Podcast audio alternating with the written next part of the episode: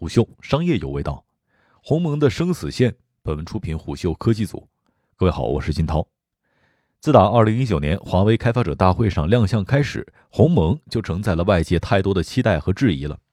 在消费者业务受挫之后，系统、生态、平台就成为了华为在转型过程当中不可避免的方向，而鸿蒙就是其中至关重要的一环。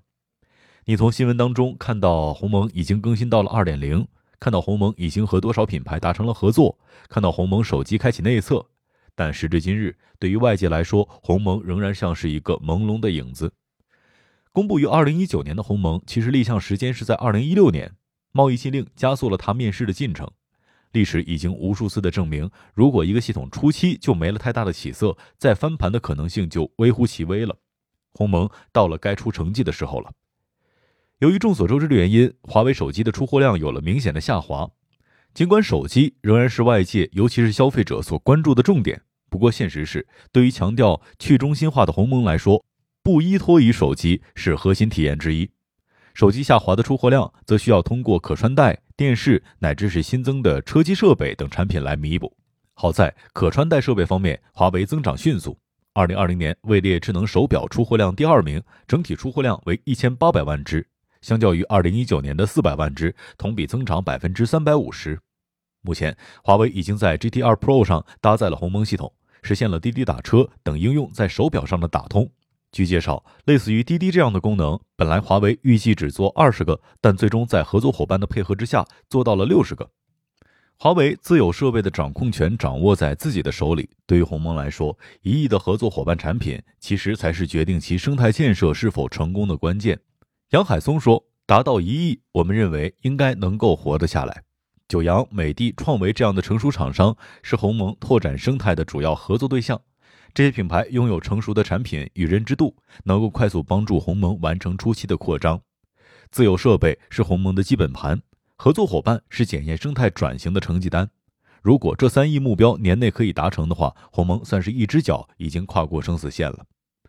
除了量以外，体验才是关键。”华为在此前曾经明确的表示，一加八加 N 战略，华为是不做 N 的，全部交给合作伙伴，美的、九阳这样的厂商，通过接入鸿蒙系统来加入华为的大生态当中，从而扩大整个系统的存货单位。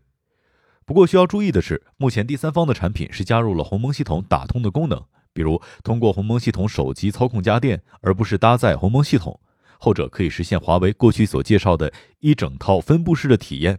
而前者主要实现连接的功能。尽管鸿蒙立志要在一年之内走完别人五到十年的路，但目前的落地依然处在非常早期的阶段。目前对于美的这样的厂商来说，鸿蒙主要解决的是入口题。基于 NFC 标签的碰一碰是鸿蒙在智能家居上最基础也最核心的体验之一。华为将其称之为程序的原子化，搭载鸿蒙系统的手机轻轻一碰即可调出操作卡片。由于是系统级别的集成，不需要额外安装程序，唤醒非常快。碎片化确实是困扰目前物联网市场的一大难题。鸿蒙要解决的就是从系统层面提供一个跨品牌、跨设备的操纵方案。从现场的演示来看，碰一碰确实提供了一个相对方便的操作方式。当然，这也需要大量的适配工作。一碰联也解决了智能家电的初次配对的问题。传统智能家电的配对步骤大概是下载应用程序、寻找设备、配对、输入 WiFi 密码，任何一步都有可能造成用户的流失。而一碰联不需要额外的应用程序，而且 WiFi 密码可以自动填写，大大减低了处理连接配置的难度，尽可能让用户买到智能家居的时候都能够连得上网。九阳方面的数据是，支持碰一碰功能之后，产品的联网率从百分之十五直接提升到了百分之四十。美的的现场演示，用蒸烤箱做了一道蒜香辣味排骨的过程。手机通过碰一碰连接蒸烤炉，即可调出操作卡片。系统自动适配了多种食谱，选择相对应的菜品，即可实现预热、烤制的全过程。时间和火候由设备自行控制。当然，设备只能控制时间和温度，食材、调料、酱汁等步骤还得人工来。展会展台上还有几部已经升级了鸿蒙系统的华为测试手机。UI 相比较之前的 EMUI 没有太大的变化，但上手的流畅度、完成度都还算不错。再加上兼容安卓应用，用户初期的迁移不会有太大的成本，这也为鸿蒙手机快速获取用户打好了基础。当然，其他品牌的手机搭载鸿蒙，短时间之内就别想了。杨海松说，目前华为遇到了客观的困难，转型做生态就是华为的应对策略之一。但鸿蒙面临的情况要更为复杂。目前相对成熟的系统，苹果的 iOS、macOS 都不开放。Google 和微软虽然有自己家的设备，但量都有限，仍以平台为主。而鸿蒙与他们都不同，它在拥有大量华为自有设备的情况之下，还需要吸收相当数量的合作伙伴。鸿蒙目前主要发力的是智能家居，平台割裂就是一个难以解决的问题。统一平台对于消费者来说，体验绝对是最佳的，但谁甘愿被统一而不是去统一别人呢？就拿美的来说，美的美居是美的早就布局的物联网平台，诸如远程操控等等功能，通过美的美居同样可以实现。鸿蒙只是入口之一。唤醒原子卡片之后，如果选择更多功能，还是要跳转到美的美居的 APP 当中去。从做产品转型到做生态，是一个巨大的挑战。华为过去在业界名声不太好，杨海松对于这一点也不避讳。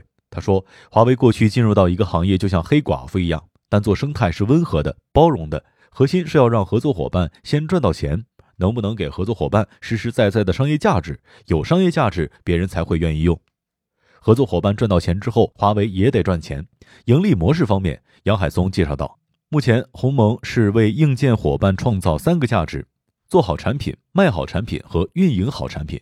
做产品环节，鸿蒙提供开源的免费版本；对于产品质量、技术支持要求更高的，鸿蒙也提供商业发行版模式。卖产品环节，华为提供线上线下的渠道，收取渠道佣金。运营产品环节，鸿蒙提供联合运营模式，双方分成。在参观美的创新中心的时候，前台的屏幕上在循环播放“美的为什么错失小家电新消费时代”的宣传片，就像那一本《下一个倒下的会不会是华为》这本书一样。居安思危是每一个企业的必修课，对于鸿蒙这样远远谈不上安的新项目来说更是如此。华为说，今年是鸿蒙的生死线，并不夸张。商业动听，虎嗅商业有味道，我是金涛，下期见。